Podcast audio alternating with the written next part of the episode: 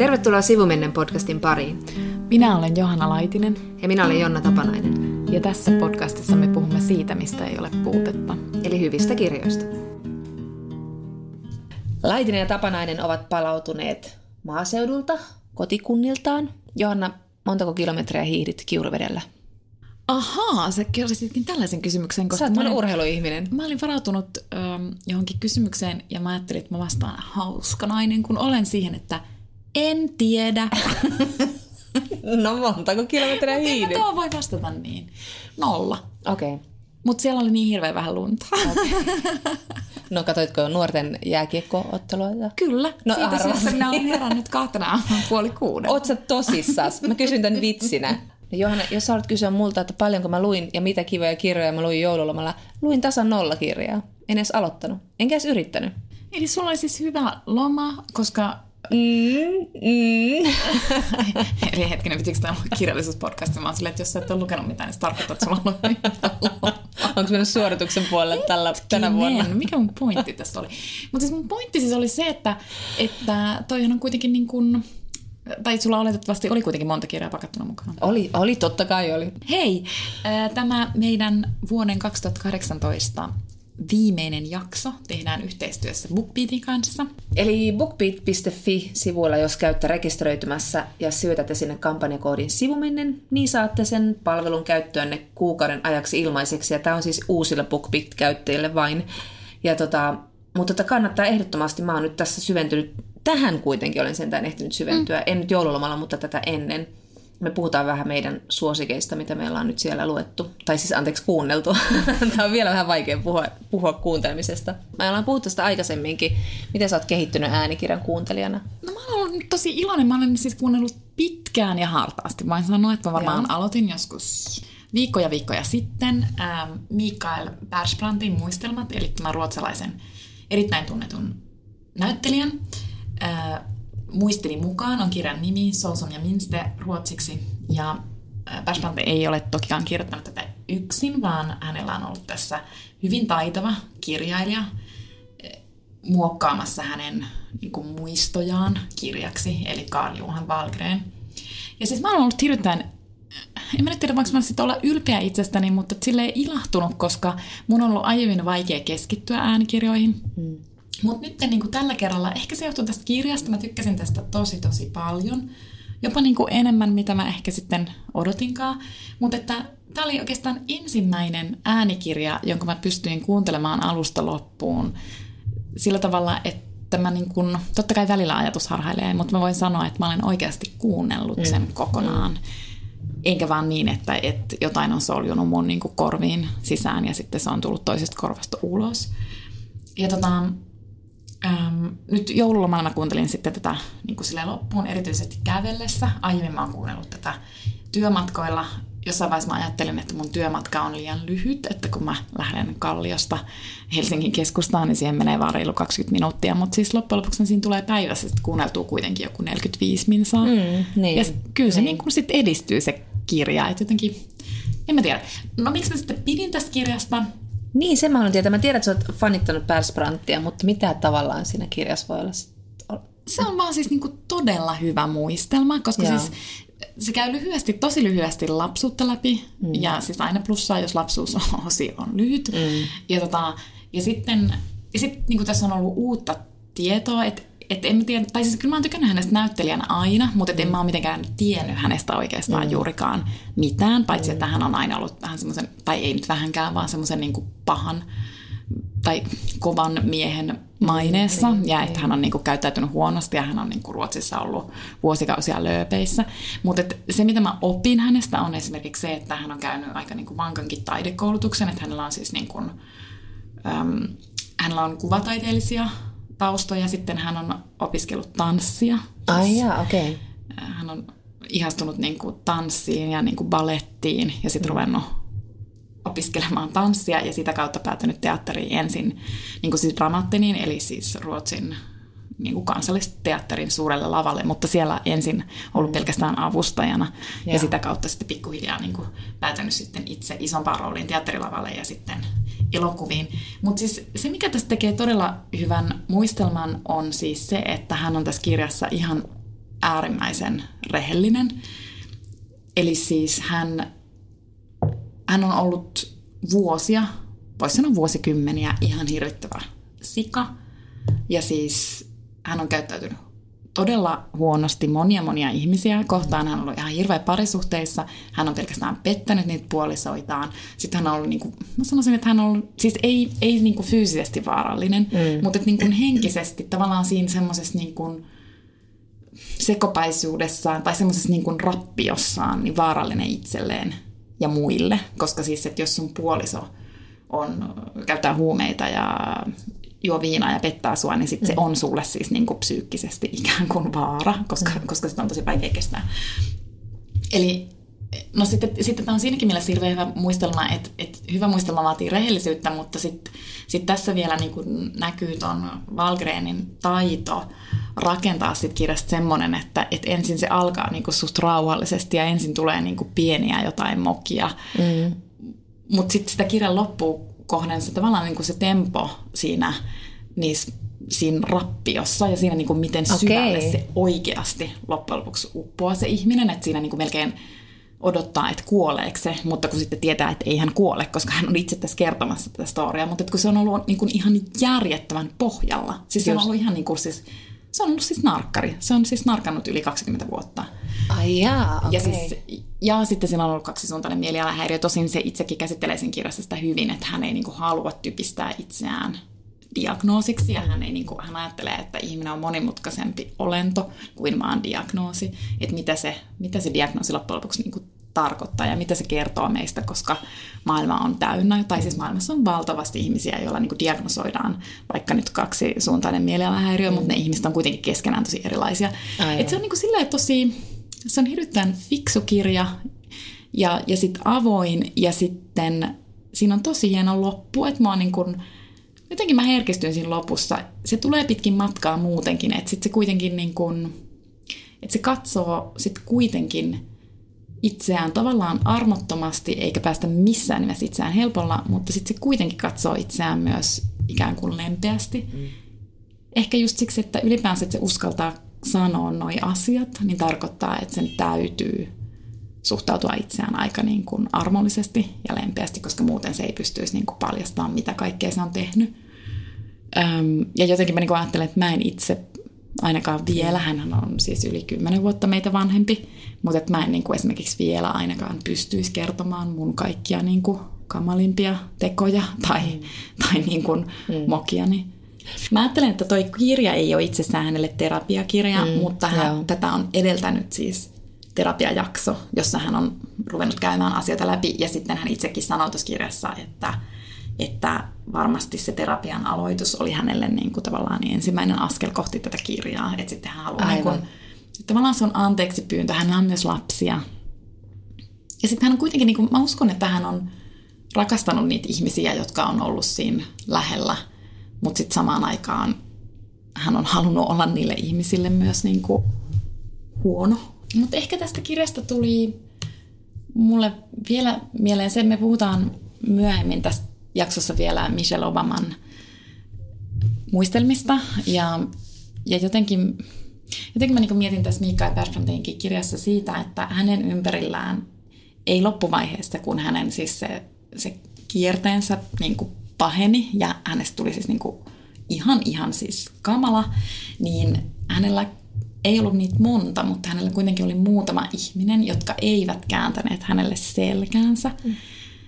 Ja sitten mä niinku mietin sitä, että pystyisinkö, pystyisinkö mä niinku olemaan jollekin ihmiselle sellainen ihminen, joka ei kääntäisi selkäänsä, vaikka olisi kaikki syy tehdä se ja sitten niin kun, ja kaikki muut ihmiset ympärillä kääntää selkänsä ja kaikki muut sanoo, että miksi sä luotat tuohon ihmiseen, koska se ei osata koskaan olevansa sen luottamuksen arvoinen. Et jotenkin, jotenkin mä rupesin miettimään niin sitä, että ja Ten... sitten, ja sitten musta oli tosi kaunista, että hän niin kuin nostaa ne ihmiset tässä kirjassa mm. esille. Mm. Niin kuin, en mä tiedä, ehkä vähän alleviivaten, mutta ei kuitenkaan liikaa. Sitten mä jotenkin niin kuin, että jotenkin mä ajattelen, että hänelle niin kuin nyt, kun noita muistelmia kuunteli, niin hänelle, siis niillä ihmisillä on ollut ihan siis niin kuin valtava merkitys. Että ne on aina silloinkin, kun hän on ollut niin kuin kauhea ja pohjalla, niin ne on silti nähneet hänessä jonkun ihmisyyden tai, tai, tai jonkun sellaisen. Mm. Toi on helvetin hyvä kysymys, en tiedä.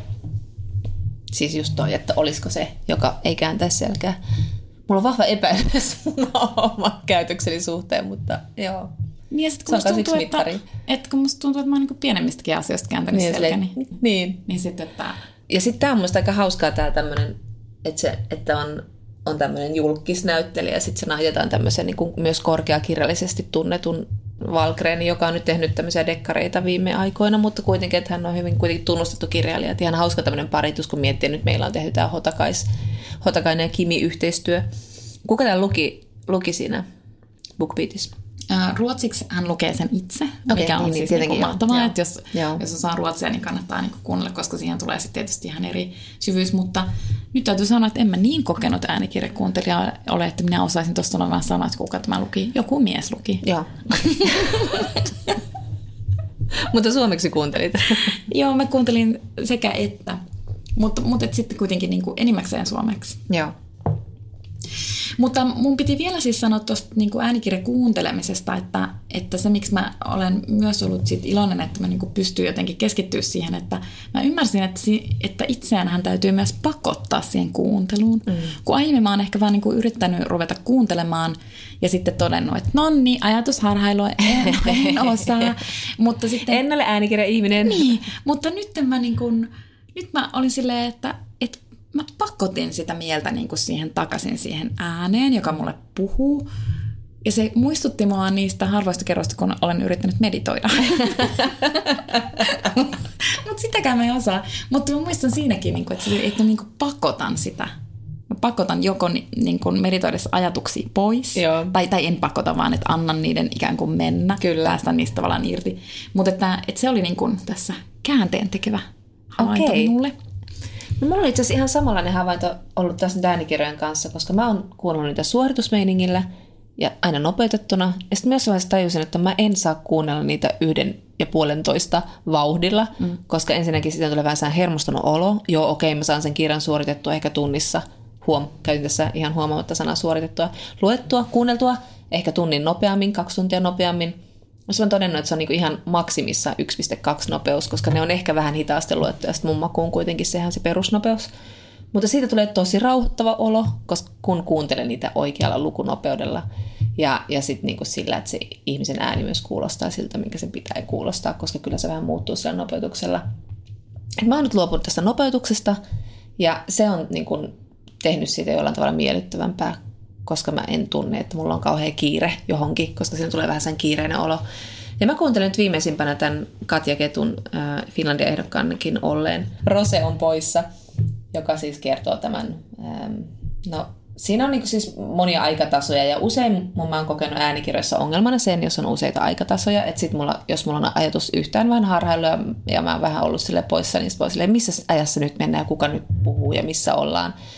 Mutta jotenkin tässä oli semmoinen No ehkä se johtui siitä, että mä kuuntelin ensinnäkin tarkemmin, mutta sitten myöskin tämä on tämä tarinallinen näyttämö jotenkin niin semmoinen tavallaan täysi, tai semmoinen, se näyttämö on jotenkin niin tarkkarajainen tietyllä tavalla, vaikka siinä on kaikkea. Siinä on mennyttä ja nykyisyyttä ja siinä on sukujuuria Suomea ja kaikkea, mutta on nämä reservaatit ja kasinot ja Minnesota ja, ja jotenkin se koko se kulttuuri, että on nämä Fintiaanien kulttuuri, niin se on jotenkin niin selkeä rajainen, että oli tavallaan helppo pysyä siellä, vaikka siellä välillä ollaan niin kuin 70-luvulla, jossa tämä Rose, joka on kadonnut silloin, niin on kirjoittaa, kirjoittaa tänne tyttärelleen hänen kirjeitä, ja sitten ollaan nykyajassa, jossa sitten puhuu tämä Rose-tytär, ja tota, niin mä pysyin kärryillä.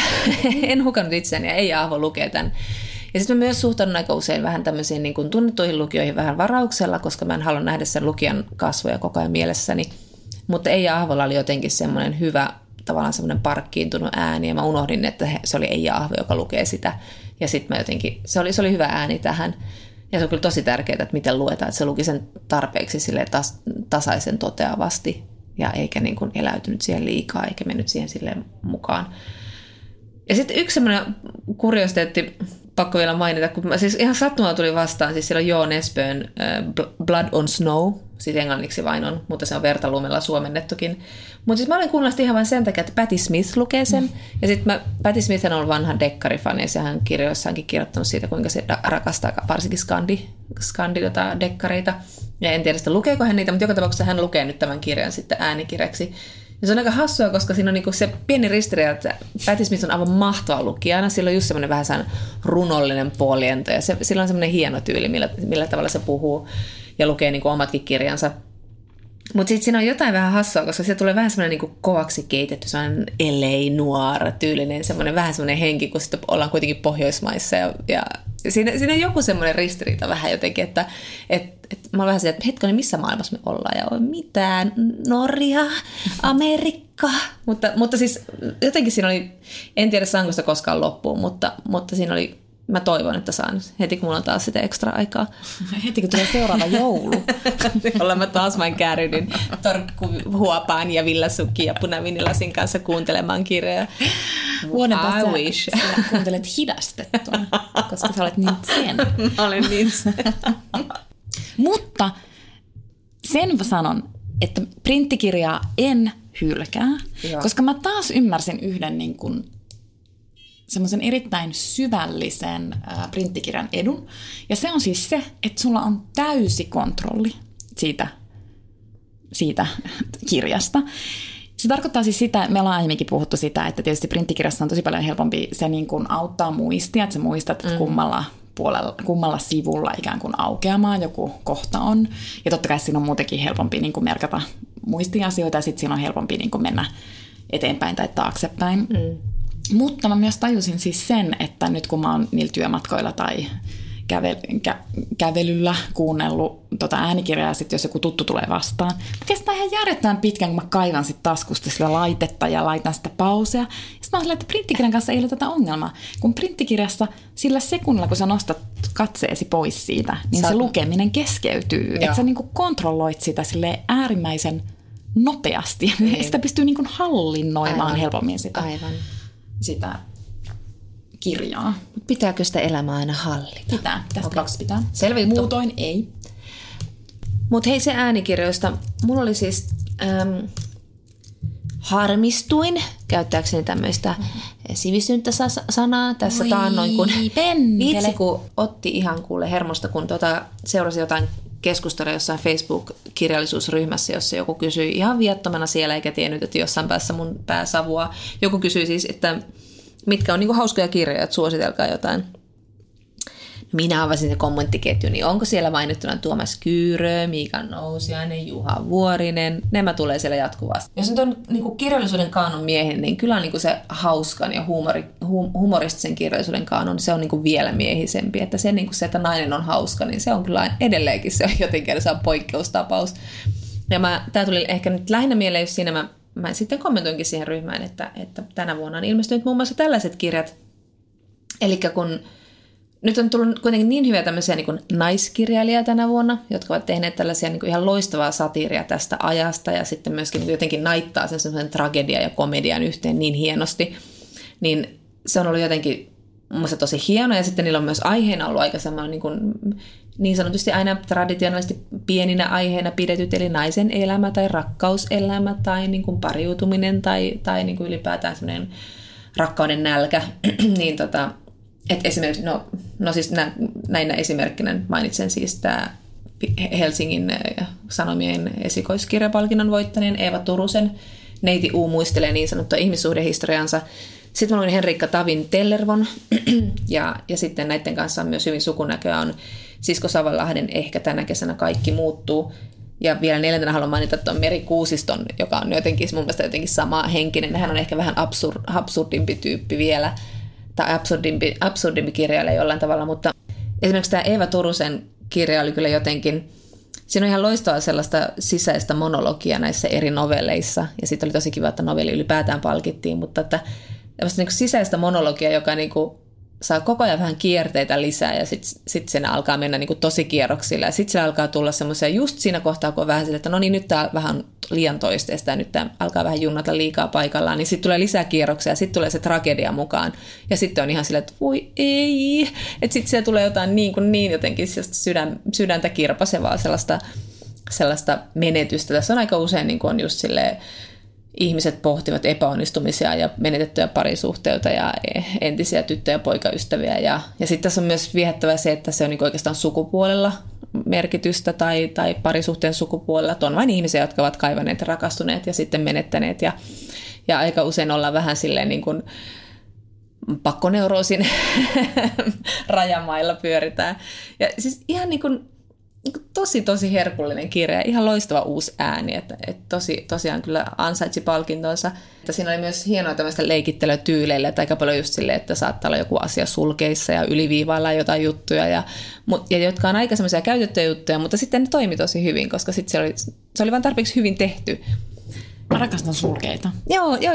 Sulkeita aivan liian mutta jotenkin tosi, tosi mainio. Ja sitten taas tämä Henrikka Tavin Tellervo, joka siis on vähän niin kuin tämmöistä, se ei tee pilaat chiklitistä, mutta ehkä vähän self-helpistä, että siinä on tämmöinen Tellervo ja Henni ystävykset, jotka sitten perustavat tämmöisen opintopiirin vähän Tellervon painostuksesta, jossa he käyvät läpi tämmöisen amerikkalaisen self-help-kirjailijan oppeja siitä, kuinka saadaan mies ja kuinka tullaan magneettiseksi naiseksi. Ja tämä voisi kuulostaa aika semmoista helpolta, helpolta huumorilta repiä huumoria siitä, kuinka älä puhu sinä ensin miehelle ja odota viestiä ja vastaa aina kysymyksiin tunteisi, tunteista puhuen ja ole sitä tätä tuota ja tunne energiaa, naiseuden energia. Mutta sitten tekee sen satirin niin hyvin, se puhuu niin kuin siitä sellaisesta vähän niin kuin enemmän normeista, miten meidän pitää jotenkin, että se parisuhde on niin jotenkin, se pitää olla olemassa ja sitten kun se parisuhde saa, niin on vähän sille, että sitten vasta alkaa miettiä, että mitä mä siis oikein halusinkaan. Että nyt mulla on tämä parisuhde, mutta siis mitä mä oikeastaan halusinkaan. Niin kuin tosi hyvää alleviivaamatonta satiria siitä. Niin kuin ihan helvetin hauskoja nämä kaikki, mutta onko heillä jotenkin, niin kuin, onko heitä korjattu millekään korokkeelle, että tässä meidän hauskat naiskirjailijat tai uudet hauskat äänet suomalaisessa kirjallisuudessa? Ei ole, ja nyt minä teen sen.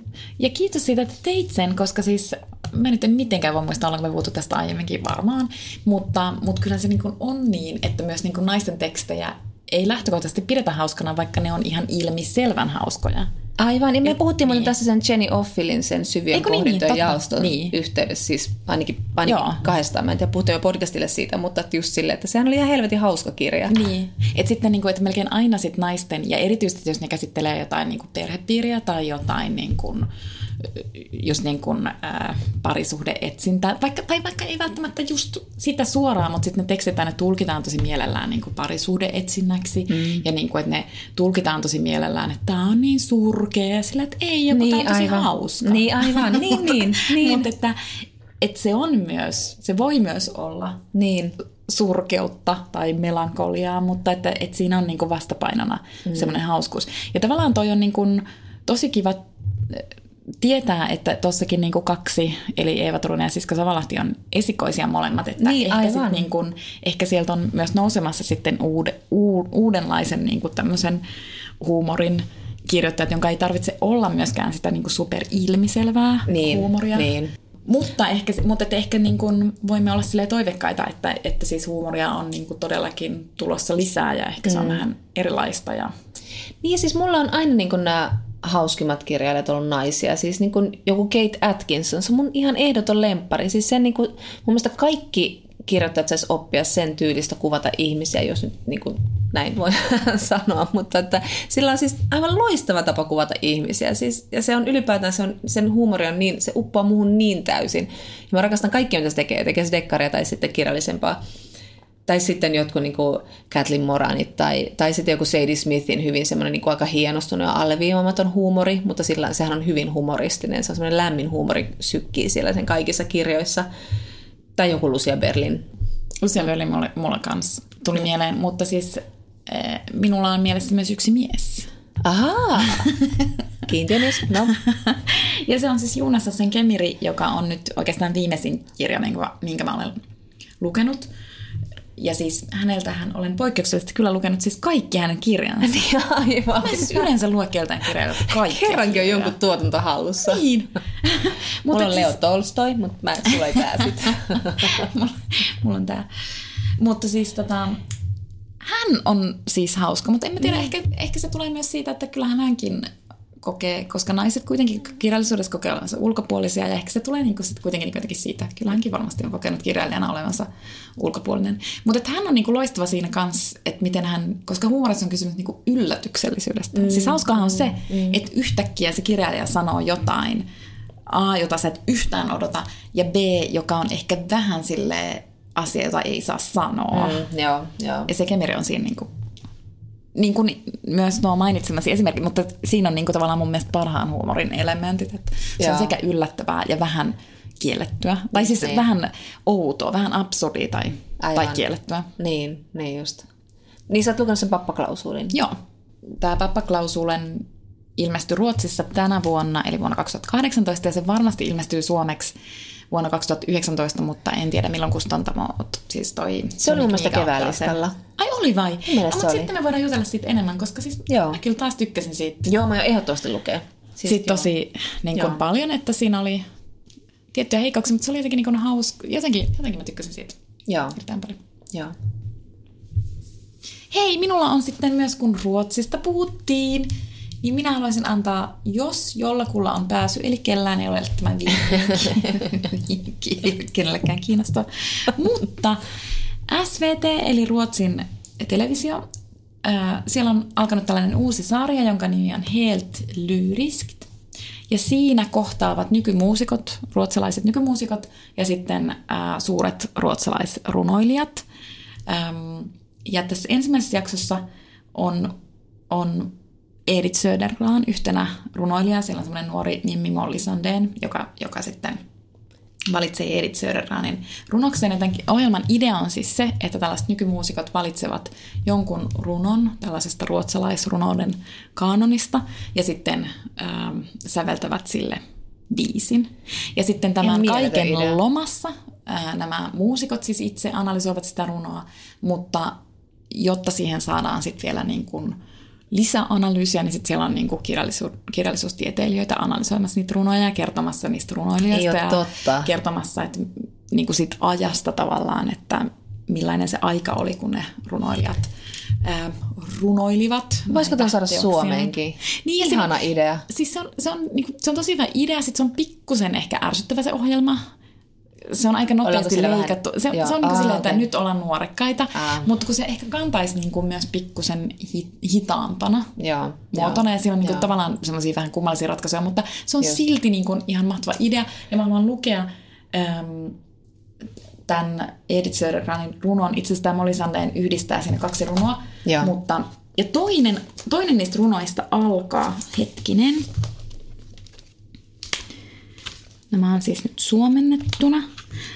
Toinen alkaa, mua on pakka sanoa tämä, koska toinen runo alkaa näin, että en minä ole nainen, olen neutri. Ja sitten se, se kirjallisuustieteilijä siinä, siinä tota ohjelmassa sanoo, että, että niin, että, että tämähän on nyt todella ajankohtainen, koska kaikki puhuu tällä hetkellä niin kuin sukupuolesta ja feminismistä. Ja niin kuin, ja tavallaan siitä, että miten sen sukupuolen ikeestä voi vapautua. Ja sitten se sanoi niin hienosti se kirjallisuustieteilijä, kun se sanoi, että, että, että niin, nyt on tapahtunut siis niin, että aika on ottanut runon kiinni, mutta siinä on siis mennyt sata vuotta. Että se, niin kuin, että Edith Södergran kirjoitti tällaisen runon jo sata vuotta sitten. No mutta sitten minä haluan lukea sen toisen runon lopun, koska sekin on niin mahtava. Sitten se toimii mun mielestä vähän paremmin ruotsiksi, mutta tämä nyt kuitenkin suomeksi. Ja tämän runon nimi on Päivä viilenee. Ja se loppuu näin. Sinä etsit kukkaa ja löysit hedelmän. Sinä etsit lähdettä ja löysit meren. Sinä etsit naista ja löysit sielun. Olet pettynyt.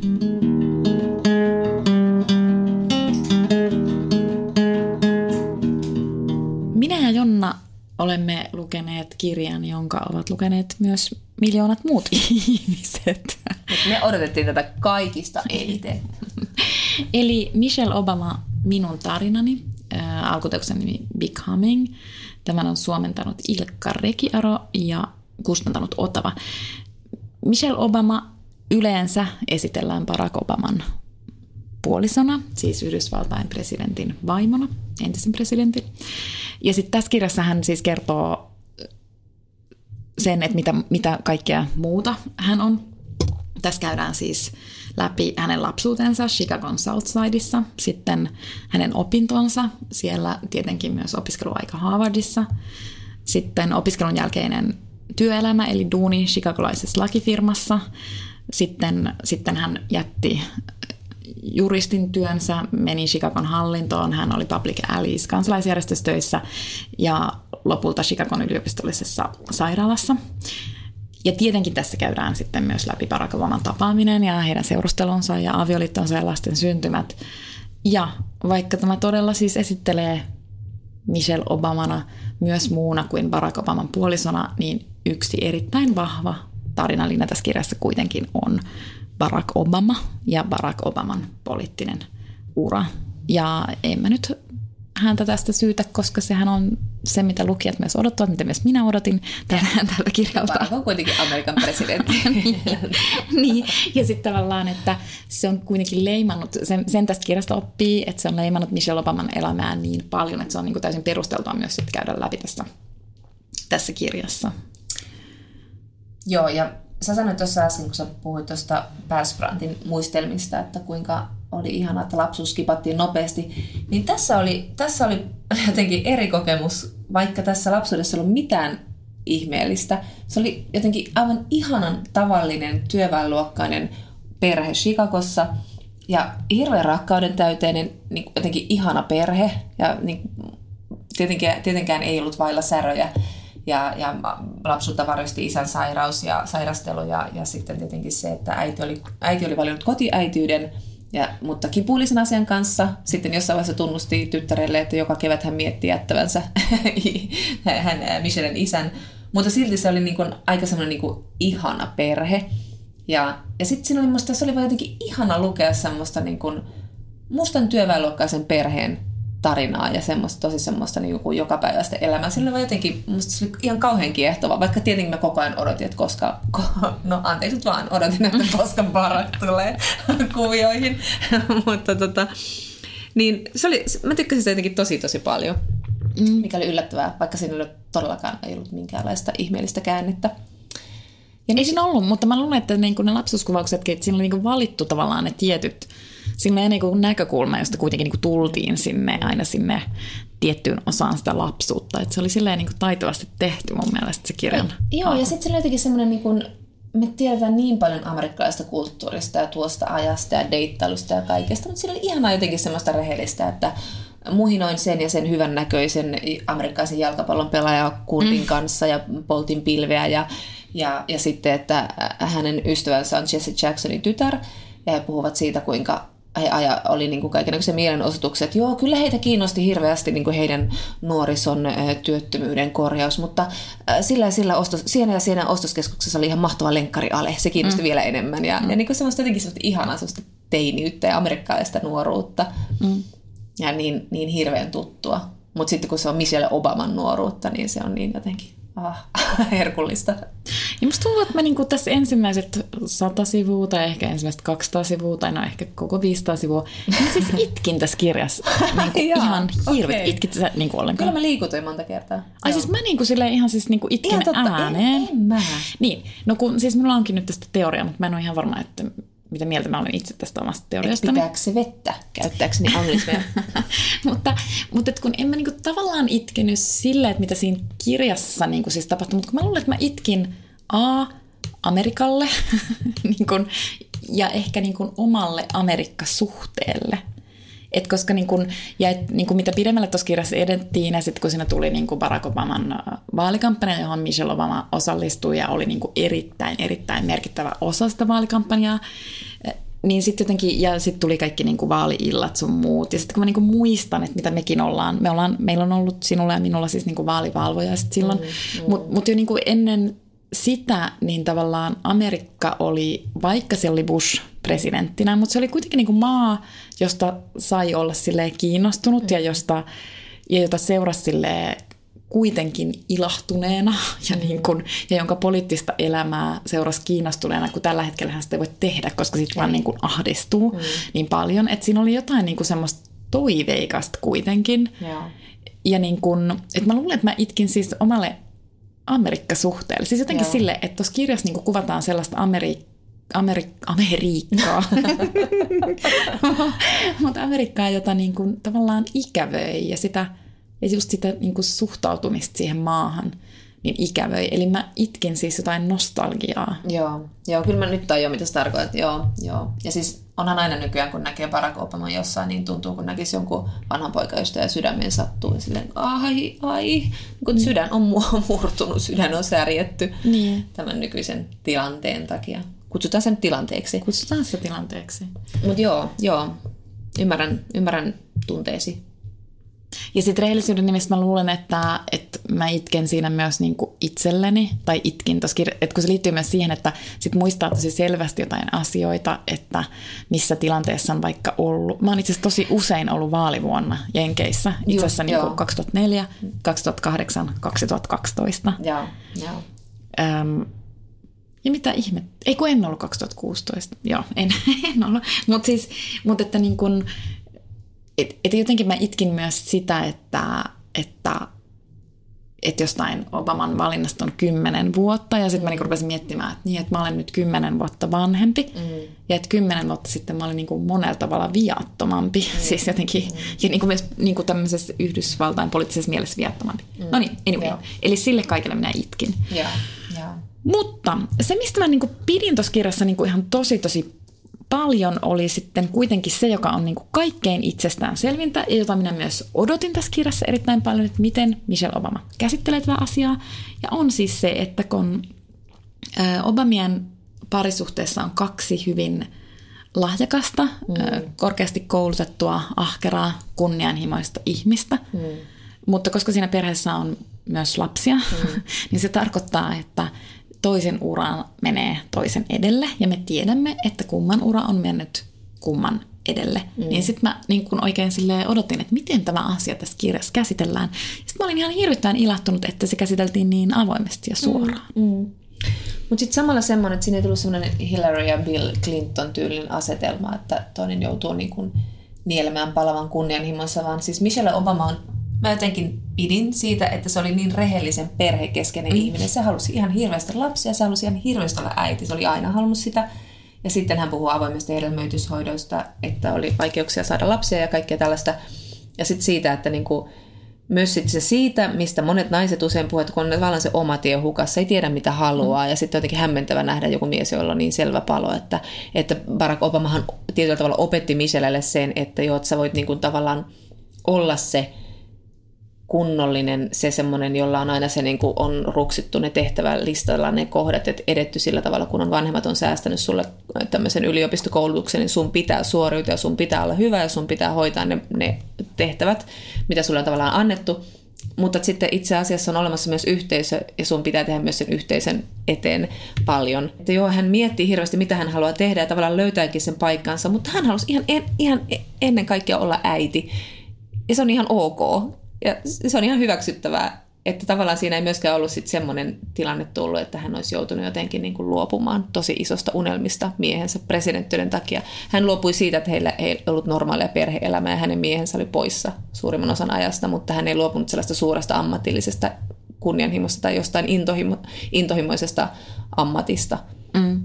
Niin, mä, mä kyllä kans tykkäsin siitä, että mun mielestä siis, että koska se oli niin kuin selkeästi rehellistä, sillä niin. että jos sä haluat sit niin kuin tosi paljon sen perheen ja lapset, ja sitten sä oot valmis niin kuin luopumaan. Sit, kyllähän niin kuin Michelle Obamakin oli tosi kunnianhimoinen. Joo, joo, kyllä. Et niin kuin, ja sitten hänkin halusi, niin kuin, että hän oli siellä lakifirmassa, ja sitten hän halusi, että hän haluaa tehdä jotain merkityksellistä työtä. Juuri niin, mikä, ja, ja sen takia hän jätti sen, niin kuin, siis tavallaan, kyllähän hänellä oli edelleen erittäin hyvä palkka, siis huomattavasti paljon parempi palkka kuin Barack Obamalla. Huom, hmm. googlasin heidän verotietonsa ennen Barack Obaman presidenttyyttä. Kyllä.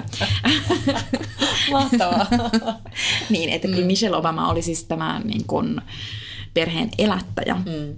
Mutta että, mutta että, sit, että mun mielestä se oli niin kuin mahtavaa, että se sanoi sen niin suoraan myös tuossa kirjassa. Ja että se niin kuin pystyi sanomaan tavallaan, että hänen arvonsa oli itse asiassa aika konservatiiviset. Niin, ja hän oli niin kuin monella tavalla aika perinteinen joo, joo. tyyppi. Ja musta se oli niin kuin makeata. Mutta kyllähän hänkin todella paljosta siis luopui, koska jos hän halusi olla se perinteinen jos hän niin kuin haaveili perinteisestä perhemallista, niin kyllähän heidän perheensä on kaikkia muuta kuin perinteinen, koska he niin kuin tavallaan, vaikka he aina halusivat suojella lasten yksityisyyttä, mutta et eihän se vaan niin kuin onnistu mm. siinä, että mihin he sitten loppujen lopuksi niin kuin päätyivät, että, että tavallaan ihan hirvittäviä uhrauksia se Michelle Obamakin niin kuin on joutunut tekemään siinä unelmassaan. Kyllä. Ja tavallaan, että hän varmasti myös haaveili siitä, että se perhe on koko ajan yhdessä, mm. mutta että jo silloin, kun Barack Obama valittiin Illinoin senaattiin, mm. niin hän oli koko ajan poissa, koska mm. siis se senaatti on Springfieldissä ja sitten hän oli siellä niin kuin päivät pääksytysten ja sitten niin kuin kävi välillä kotona. Mm. Ja sitten se just, just että, että hän voi kirjoittaa niinku tavallaan niin pienistä asioista, että kuinka hän on raivona, että kun hän miettii, että pitääkö ruokaa lämpinä ja pitääkö tyttöjä hereillä niin, että niinku Barack ehtii äh, sanoa niille hyvää yötä. Ja, ja sitten, että, ja sit, tai sitten jostain näinkin tämmöistä triviaalista tai, tai vähän niin kuin banaalistakin, että minkä takia Barakilla on aikaa käydä kuntosalilla, kun minulla ei ole, että miten hän löytää kalenteristaan sellaiselle aikaa. Ja jotenkin tällaisia tosi pieniä asioita, että se oli se teki tästä kirjasta sen rehellisen. Että siinä ei ollut sitä sellaista, että minä tuin miestäni, niin kuin, että voi toki kyseenalaistaa sen, että haluaako miehensä politiikkaan, kuka haluaisi, Herran mm. Jumala, kuka täysperhe ihminen haluaisi ketään Amerikan politiikkaan, siis perheestään. Mutta että sitten hän myöskin niin kuin puhuu ihan suoraan sille, että, että kun Barack on jotain, mä muista mitä poliittista taistoa, hän kävi just paraikaa jossain toisessa kaupungissa, niin, niin Michelle suukotteli tytärtään ja oli sille, että minä en välittänyt. Minä halusin suukotella minun tytärtäni olla kotona. Mm. niin kuin, tämä kertoo, että tässä puhutaan niin kuin suoraan, eikä kaunistella asioita mm. tietyllä tavalla. Tai että kerrotaan sellaisia, milla, millaisia ollaan. Ja se tulee semmoinen hyvä olo, koska näistä poliittisista kirjoista ja poliittisista muistelemista ei koskaan oikein tiedä, että mitä näistä ajattelee.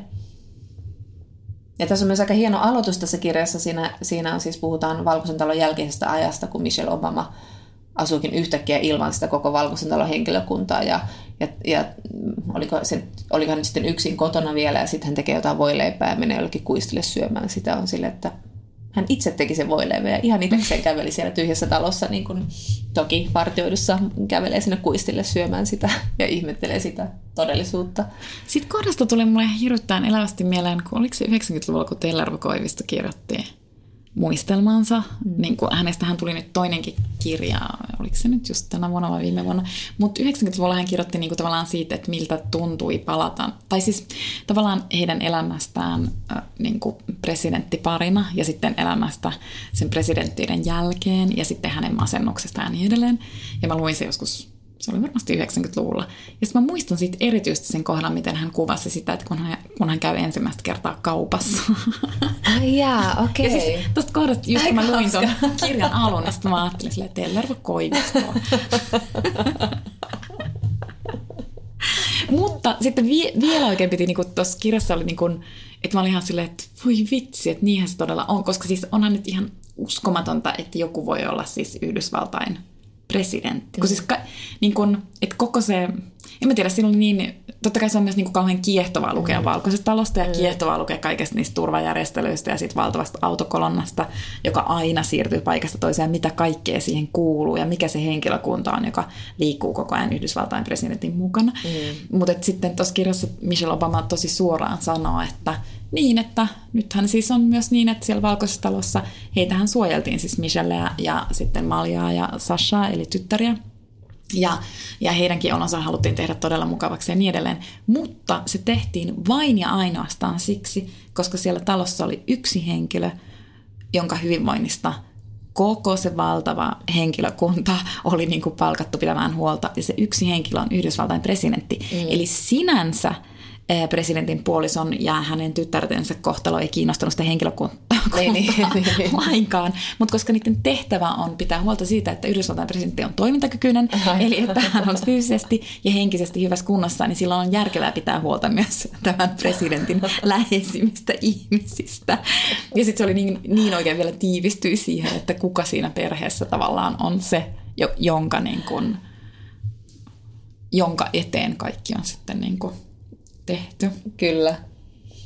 Tässä oli siis, tässä oli, eh, no mä sanoin sen jo ja myönnän sen uudestaan, oli siis ihan eh, kikseissä, kun Barack Obama astui kuvioihin ja, ja jotenkin sille koko ajan halusin tietää lisää, mitäs, minkälainen se Barack on ja, ja jotenkin tämähän on ihan hirveän hurmaava kirja, että kaunissa valossa hän esittää Barakin monella tavoin, vaikka puhuukin rehellisesti heidän ongelmista ja siitä, kun mikä, minkä sen idealistin kanssa hän on, ollut, hän, hän on naimisissa. Ja, ja tota, se, miten tämä Michelle niin kasvoi tähän rooliinsa tulevana presidentin puolisona, se oli kauhean kiinnostavaa luettavaa ja se oli aika, niin kuin, aika raskastakin luettavaa siinä mielessä, että miten hän niin kuin, että hän jo silloin opintojensa aikana tottu olemaan vähän silmätikkuna, että kuitenkin oli vähän niitä mustia opiskelijoita ja se puhuu, kirjoittaa sitä paljon, että kuinka niin kuin se vaatii tiettyä luonteen lujuutta olla aina se yksi, joka vähän erottuu sitä jengistä ja aina se poikkeus tietyllä tavalla. Niin tota, ja sitten se, että miten sitten niin kuin kasvaa niin kuin siihen, että musta mies ja hänen perheensä nyt sitten pyrkii Amerikan presidentiksi, että minkälaisen niin kuin tikunnokkaan siinä joutuu, ja sitten se, että miten hänen täytyy hirveästi analysoida, miten hän käyttäytyy. Totta kai naisen ei saa vaikuttaa vihaiselta tai olla sille kovin niin kuin, aggressiivinen, varsinkaan tällaisessa roolissa, mutta sitten vielä kun sä olet mustanainen, niin se, että he käyvät siellä jonkun Barack Obaman henkilökunnan kanssa tai poliittisten neuvonantajien kanssa läpi jotain kuvanauheja, kuinka nyt sinä näytät liian vihaiselta tässä, että älä puhu noin totisena, että pitää näyttää vähän niin kuin, niin kuin tämmöiseltä iloisemmalta ja niin kuin, mutta sitten tämä tuli niinku jotenkin tosi nopeasti nämä kaikki nämä Barakin, Barakin poliittiset vaiheet. Siis tarkoitan siis tämä koko tämä niinku, presidentiksi kasvaminen, tämä, tää, niinku, tää oli musta tosi vähän hämmentävää. Mä että ai, nyt kun oli jo tässä vaiheessa, ai nyt kun se on valittu presidentiksi. Että se jotenkin se, se koko se, kun tämä on kuitenkin poliittinen muistelma, niin se jäi mulle tosi niin kuin, hataraksi se, se niin kuin mitä siinä oikeastaan tapahtui, kaikkia niitä vaalitaisteluja, ja ai nyt on tämä tilanne, ja jotenkin se ei kasvanut jotenkin se, se koko se, se, että Barack Obama oikeasti todellakin valittiin presidentiksi, kun ne yhtäkkiä niin kun ne ilmoittautuu siihen kisaan ja sitten naps, se olikin jo presidentti. Ja tavallaan se kasvu jäi mun mielestä vähän tässä niin kuin oudoksi, Mut lyhyeksi. Mä luulen, että sen selitys on siinä, että koska Barack Obamahan parhaillaan kirjoittaa omaa kirjansa, niin, ja niitä on aivan. täytynyt sopia keskenään. Että, koska siis Michelle Obama ei voi tyhjentää tavallaan sitä pankkia, niin, aivan, niin. joka sitten niin ikään kuin niin kuuluu totta. sille Barack Obamalle. Niin. Silleen mä niin kuin itse ajattelin niin, sen, että, aivan. että että siinä niin kuin lyhyesti käy, siis todella lyhyesti just käy siis siinä niin ne vaiheet. Joo toisaalta sehän oli niin kuin tosi nopea se mm. Barack Obaman nousu sit sinne presidentiksi, että Kyllä. vuonna 2004 vaalikampanjassa John Kerry valitsi Barack Obaman pitämään mm. puheen ähm, demokraattien, ähm, mikä se nyt on, puolekokoukseen. Mm. Ja, ja siis 2004 hän pitää sen puheen ja sillä tavalla hän tulee niin kuin oikeasti niin kuin ison yleisen tietoisuuteen ja silloin politiikan toimittajat olivat sitä mieltä, että näimme ensimmäisen afroamerikkalaisen presidentin pitä, pitämässä puhetta Joo. ja jo neljän vuoden päästä siitä mm. hän on sitten oikeasti siis Se on kyllä ihan käsittämätöntä, mitä tuolla voi noussa yhtäkkiä niin. joku. Kyllä. Että, mutta mun täytyy tähän väliin siis tunnustaa, että sitten tietysti kun tässä on niitä tiettyjä niin kuin, tässä puhutaan niistä tietyistä tilante- tilanteista, vaikka niin kuin just se vuoden 2004 mm. puoluekokouksen puhe. Mm. No sitten sit mä menen tietenkin katsoa YouTubesta sen. Mm, no joo, sitten puhutaan joo, Michelle Obaman äm, puheesta sitten 2008 vuoden mm. demokraattien puoluekokouksessa. Sitten menee katsomaan sen. Mm. No sitten äh, ensimmäinen Obaman perhehaastattelu, joka joo. on esivaalien aikaa vuonna 2007 ehkä. Mm, mm. Joo, varmaan 2007 ja sitten piti mennä katsomaan se. No mm, siinä vaiheessa, kun mä sitten rupesin katsomaan YouTubesta viisi tuntia kestävää Obaman virkaanastujais lähetystä. YouTubesta. Ja sitten kun, kun vietin joulua lapsuuden perheen seurassa, mun veli kysyi, että mitä sä siis katsot? Ja, sit, ja sitten kun mä tajusin, että mä en siis pysty sanomaan rehellisesti, että mitä mä olen siis tässä katsomassa, Pornoa. eli tämä kestää viisi tuntia. niin, ja siinä vaiheessa, kun mä valehtelin, mitä mä katson, niin mä tajusin, että mun pitää lopettaa se video katsoa. Hän on oikeasti katsoa viittä tuntia. Jotain vanhaa videoa. Vai voitko? Vai voitko? Se oli kyllä hirveän hyvä. Se on ihana. ja sitten itse asiassa, kun mä rupesin katsomaan sitä, mä olin että hetkinen, ottiko Jonna ja otinko minä vapaata töistä? mun mielestä... Tai, Kyllä minä otin mut, ainakin vapaata. Niin, että mäkin muistan, Koska että... Mutta siis, mut siis, niin, mutta eikö siis aikaeron takki... Mutta jotenkin siinä oli siis silleen, että joko että me käytiin lyhyempi työpäivä töissä ja sitten me niin kuin mentiin... Saattoi, että iltapäivällä valuin, mutta, mutta oli, oli Mutta kyllä oli oltiin aikaero. Oltiin katsomassa. Oltiin, se, se oli sitten tärkeää. mutta siis olisin kaivannut kyllä, kyllä jonkinlaista tunne rakennusta siihen tilanteeseen, että se tuli mun jotenkin tosi huomaamatta se, että no nyt hän on sitten presidentti, että, että ne tavallaan ne tunteet puuttuu sitä kauhean, niin kuin se oli kauhean niin kuin, mm hyvin lyhyesti kuvailtu. Mutta mä haluan nyt vielä tuosta itse asiassa just siitä niin kuin Michelle Obaman saamasta kohtelusta, että se oli, mm.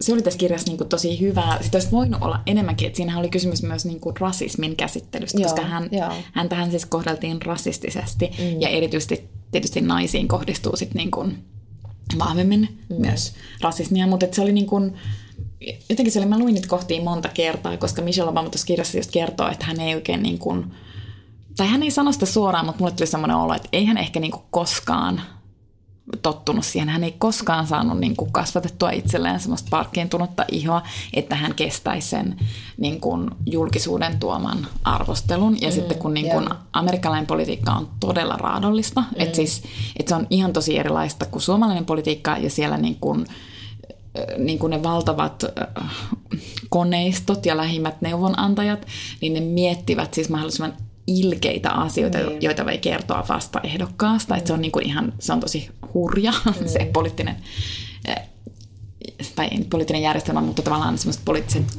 käytännöt mm. vaaleissa siellä. Ja, niin kuin, ja se oli niin kuin musta tosi, sekin mua ehkä vähän itketti, koska se niin suoraan sanoi, että se että se, se ei pystynyt varautumaan siihen, eikä hän siihen pystykään varautumaan, mutta sitten myös, että miten pahalta se tuntui, että miten sekä häntä, että sitten sitä häntä, hänen miestään, jonka hän tuntee, niin että mm. miten epäoikeudenmukaisesti niitä arvosteltiin. Ja tavallaan semmoista asioista, jotka he itse tiesivät, että eivät ole sen arvostelun niin kuin, tai sille arvostelulle ei ole mitään pohjaa. Mm. Mutta, mutta niissäkin kohdissa mulle tuli sellainen sellainen olo, että kyllä se Barack Obama on kyllä niin kuin, sehän on siis joku yli-ihminen, koska ainakin ton kirjan perusteella tuli sellainen olo, että se taas niin kuin kesti sen arvostelun. Mm, niin. Se vaan on ihminen, niin. joka kestää sen. Että sitten se aina sanoi sille Michelle Obamalle, että mitä enemmän suosiota, sitä enemmän vihaajia. niin kuin niin. Ja sehän pitää ja, paikkansa. Niin. Sehän on niin kuin niin. rationaalista ja niin kuin näin. Niin. Mutta sitten, että se myös aina pystyy olemaan sille, että tämä on pelin henki, mm. tämä kuuluu tähän, mm. äm, se arvostelu menee ohi. Mm. Että se aina niin kuin, et, jotenkin, se, jotenkin, en mä tiedä. Mutta ehkä hän niin tässä tavallaan piirtyi vähän semmoista kuvaa, että tavallaan ymmärsi, että ahaa, se on tämmöinen niin vähän semmoinen, niin kuin, että vähän irrallaan maasta mm. ja idealistinen ja sellainen. Että no, ja sitten että just semmoinen vähän, että kyllä silloin on aina semmoinen niin optimistinen ajatus, mm. että kyllä asiat aina jotenkin järjestyy ja hoituu. Että et sitten taas tämä oli enemmän, Michelle kuvaili itseään enemmän sitten tämmöiseksi, vähän tämmöiseksi niin kuin suorittajaksi ja projektipäälliköksi mm. ja, ja. Mutta joo, joo, siinä kyllä niin kuin kauhean rakastavasti hän kyllä kirjoittaa monessa yhteydessä sille tyyliin, ja tämmöisiä pieniä ihania kohtia oli muun muassa, että he makaavat sängyssä ja sitten huomaa, että Barack on ajatuksissa ja sitten kysyy, että no mitä ajattelet, niin sitten se vastaa vähän hämillään silleen, tuloeroja. ja, sitten, ja sitten toinen oli se, että kun se on taas sulkeutunut jotain pitkää iltaa, lukee jotain papereita ja kirjoja ja se, se luki jatkuvasti. Sillä pitää aina olla joku oma soppi, jossa hän lukee. Niin, niin sitten Michelle Obama mietti, että välillä mietin, että ymmärtääkö Amerikka ollenkaan, kuinka onnekkaita he ovat saadessaan Barackin presidentiksi. Mm. Niin se, se on se ihania kohta oli myös tässä. Niin. Niin, kyllä se oli niinku tosi semmoinen rakkauden täyteinen. Oli, vaikka niinku myös, kirja. kuten sanot, niin sit niistä säröistäkin puhuttiin ja niistä ongelmista, millaista on elää myös tällaisessa parisuhteessa. No itse asiassa tuohon niin liittyen vielä, että sit välillä mä olin silleen, että voinko mä niin kun vähemmän fanittaa jotain todella mahtipontisia kohtia tässä kirjassa, mutta, mutta silloin kun siinä, tämä oli silloin vaali-iltana ja sitten sit mä rupesin silleen huuto itkemään siinä, koska siinä oli tämmöinen, jota on niin kornea häytä. Mutta, mutta siis tämä myös ehkä kertoo siis tästä Michelle Obaman niin kuin silleen rakkauden täyteisestä katseesta, mutta hän kirjoittaa siis näin, kun, kun Barack Obama valinta alkaa olla niin kuin selvää vuonna 2008. Ja sitten Michelle Obama sanoi, että tuossa istui mies, jolla ei ollut enää isää eikä äitiä, mutta pian hänet valittaisiin vapaan maailman johtajaksi. ja sitten mä olin silleen, Ei isä, ei äiti, vapaa vaan. niin, sillä tässä oli niinku liikaa. Sillä että yhteen virkeeseen oli tungittu sille, että hän on orpo. No, olkoonkin että yli 40-vuotias. Mutta... ja sitten jotenkin sillä, että mä että miksi, miksi mun kolahtaa joku niinku vapaan maailman johtaja? Miksi? Se on niin hieno kauskaatus. se on hyvin brändätty, se Amerikka. Sehän se, se meni kolahtaa. Se on oikeasti. Huhhuh. Onneksi mä sain jakaa tämän teidän kanssanne. Mutta siis ihana kirja lukea, vaikka tämä oli joissain kodissa vähän jäisi, että mm, vähemmän kasvimaata, enemmän niin kuin sitä poliittista skeneä siellä. Mutta ehkä, kuten sanoit, niin ehkä me sitten saadaan sieltä Barakin kirjasta lukea. Niin, mä uskon, että se tota, tulee sitten sieltä. Ja siis, tätähän oli siis, tämä oli niin ihana lukea tämä mm, kirja, mm. että siis tässä ei edes ollut erityisesti mitään uutta hirvittävästi, mm, mutta siis tätä oli vaan, totta kai, että tuosta pariskunnasta haluaa vaan lukea kaiken. Ja jotenkin, että jotenkin mulle tuli tästä kuitenkin semmoinen olo, että, että tähän asti mä oon vaan ajatellut silleen, että miten ne voi olla niin hyvän näköisiä ja miten, miten ne on niin kuin noin, miksi ne on niin kuin tollasia. Mutta nyt kun mä luin tämän, niin mä oon silleen, että niin, he ovat ihmisiä. Mm. Siis kuitenkin mulle tuli semmoinen olo. Joo. Mä ajattelen ehkä näin, että, että kun tässäkin kirjassa opimme sen, että Michelle Obama on niin kontrollifriikki ja haluaa suojella yksityisyyttä, mm. että hän ei välttämättä ole siis maailman paras elämäkerran tai muistelmien kohde, Aivan. koska hän ei, tai ehkä sanomme tässäkin, ehkä hän ei ole vielä valmis kertomaan ihan kaikkea, koska mm. mä niin kuin ajattelen, että hänellä olisi valtavasti enemmän myös kerrottavaa kuin mitä tässä kirjassa kerrotaan.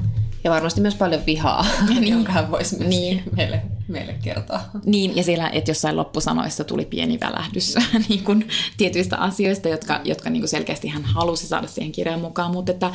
mutta että mutta ei miljoonat ihmiset ole väärässä. Tämä on hyvä kirja. ja sitten mä haluan vielä loppuun sanoa tämmöisen suosituksen, että mä kuuntelin Michelle Obamaa ää, tämmöisen loistavan podcastin vieraana kuin ää, Two Dope Queens, ja he puhuvat siellä, siellä kuulee semmoisen niin todella semmoisen välittömän ja, ja, ja semmoisen rehellisen ja hauskan Michellen äänessä, että hän puhuu niin kuin tyttökavereille siinä, ja he puhuvat kaikesta mahdollisuudesta, mm, niin tästä hoidoista, mutta myös niin kuin tyylin tukasta ja miten sitä pitää varjella sateella ja, ja kaikesta muusta mahdollisuudesta, mahdollisesta semmoista hyvin, semmoinen niin kuin tosi viihdyttävä jakso. Yes. Ja me muistutamme, että tämän jakson todellakin teimme BookBeatin kanssa yhteistyössä ja kun käytätte sivumennen koodia, niin saatte kuunnella kuukauden ilmaiseksi äänikirjoja. Ja mahtavaa, hyvää, ihanaa uutta vuotta. Kuullaan vuoden 2019 puolella uudestaan. Moi moi!